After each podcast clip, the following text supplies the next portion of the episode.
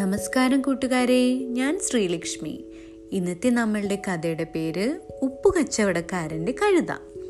പണ്ട് പണ്ട് ഒരു നാട്ടിൽ ഒരു ഉപ്പ് കച്ചവടക്കാരൻ ഉണ്ടായിരുന്നു കേട്ടോ. അയാൾ എന്താ ചെയ്യുക, ഉപ്പുകളൊക്കെ ചാക്കിലാക്കിയിട്ട് അയാൾക്കൊരു നല്ലൊരു മിടുക്കൻ കഴുതയുണ്ടായിരുന്നു. ആ കഴുതപ്പുറത്ത് ഉപ്പ് ചാക്കുകളൊക്കെ കയറ്റി വെച്ചിട്ട് ആ ചുമട്ട് കഴുതയുടെ പുറയിൽ ഇങ്ങനെ വെച്ചിട്ട് എന്താ ചെയ്യുക, ചന്തയിൽ കൊണ്ടുപോയിട്ട് വിൽക്കും. അങ്ങനെ ഒരു ദിവസം പതിവ് പോലെ ഉപ്പുചാക്കുകളൊക്കെ ആയിട്ട് കഴുതനെയും കൊണ്ട് പതിവ് പോലെ വീട്ടിൽ നിന്ന് ഇറങ്ങി അല്ലേ. അപ്പോൾ എന്താ പറ്റിയെന്നറിയാം, ഇവർ പോണ വഴിയിൽ ഒരു വലിയൊരു പുഴയുണ്ട്. അപ്പോൾ ആ പുഴ കടക്കണമെങ്കിൽ പാലത്ത് കൂടെ ഇങ്ങനെ നടക്കണം. അപ്പോൾ ഈ ഉപ്പുചാക്കുകളൊക്കെ ആയിട്ട് ഈ പാലിങ്ങനെ കടക്കണ സമയത്തുണ്ടല്ലോ, കഴുത ഓർക്കാപ്പുറത്ത് കാല് തെറ്റിപ്പോയിട്ട് ദേ കിടക്കണു വെള്ളത്തിൽ. അത് ചുമടുമായിട്ട് നേരെ ആ പുഴയിലേക്ക് വീണു. നീന്തി കയറി കയറി ഉടനെ തന്നെ കേട്ടോ കഴുത. പക്ഷേ കഴുത നോക്കുമ്പോൾ ഉണ്ടല്ലോ, ചുമടിൻ്റെ ഭാരം ഭയങ്കരമായി കുറഞ്ഞിരിക്കണു. അതെന്താ കാരണം അതെന്താ കാരണം ഉപ്പല്ലേ, ഉപ്പ് വെള്ളത്തിലിട്ട് കഴിഞ്ഞാൽ അലിഞ്ഞു പോവില്ലേ. അപ്പം ഈ സംഗതി നമ്മളുടെ കഴുതയ്ക്ക് മനസ്സിലായി. കഴുതയ്ക്ക് മടി പിടിച്ചു തുടങ്ങി കേട്ടോ.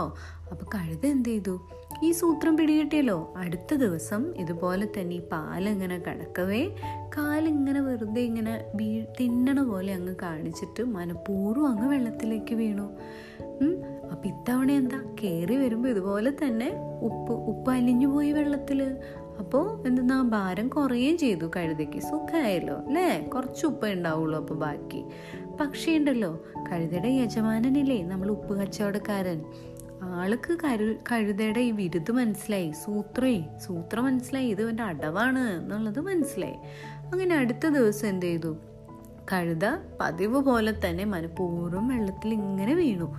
പക്ഷെ ഈ വട്ടം വീണപ്പോഴുണ്ടല്ലോ കയറാൻ ഭയങ്കര പാടുപെടേണ്ടി വന്നു. അത് മാത്രമല്ല, കുറേ വെള്ളവും കുടിച്ചു. ചുമടാണെങ്കിലോ ഭാരത്തിന് ഇരട്ടിയായതുപോലെ തോന്നണത്. എന്താന്ന് ഒരു പിടിയും കിട്ടണില്ല കഴുതയ്ക്ക് കേട്ടാ. പക്ഷെ എന്താ കാരണം, അന്ന് യജമാനൻ എന്താ ചെയ്തേ അറിയാവോ, ഉപ്പിന് പകരം പഞ്ഞിയാണ് നിറച്ചത്. എന്നിട്ട് ആ ചാക്കായിരുന്നു ചുമടായിട്ട് വെച്ചു കൊടുത്തത്. പഞ്ഞിയിൽ വെള്ളം നിറയുമ്പോൾ എന്താ ചെയ്യുക, ഭാരം കൂടുകയല്ലേ ചെയ്യുക. ഏ കഴുതനൊരു പാഠം പഠിപ്പിക്കാൻ വേണ്ടി ചെയ്തതാ. പാഠം പഠിച്ച് കഴുതയുണ്ടല്ലോ പിന്നീട് ഒരിക്കലും ചുമട് താങ്ങാനായിട്ട് സൂത്രമൊന്നും കാട്ടിയിട്ടില്ല. പിന്നീട് അങ്ങോട്ട് നല്ല മിടുക്കനായി മാറി. എന്താ ഇന്നത്തെ കഥയുടെ ഗുണപാഠം? ഇഷ്ടമായി ഇന്നത്തെ കഥ? എന്താ ഗുണപാഠം? മടിയന്മാർ മല ചുമക്കും അല്ലേ. മടിയനായപ്പോഴല്ലേ കഴുതയ്ക്ക് പണി കിട്ടിയത് അല്ലേ. നല്ല മിടുക്കനായിട്ട് നടന്നിരുന്നെങ്കിലോ. അപ്പോൾ നമ്മളും ഒരു കാര്യം ചെയ്യാനായിട്ട് മടിയൊന്നും കാണിക്കരുത് കേട്ടോ. നല്ല മിടുക്കന്മാരും മിടുക്കികളൊക്കെ ആവണം കേട്ടോ. ഇഷ്ടമായി ഇന്നത്തെ കഥ? ഇനി നമുക്ക് നാളെ കേൾക്കാം കേട്ടോ അടുത്ത കഥ.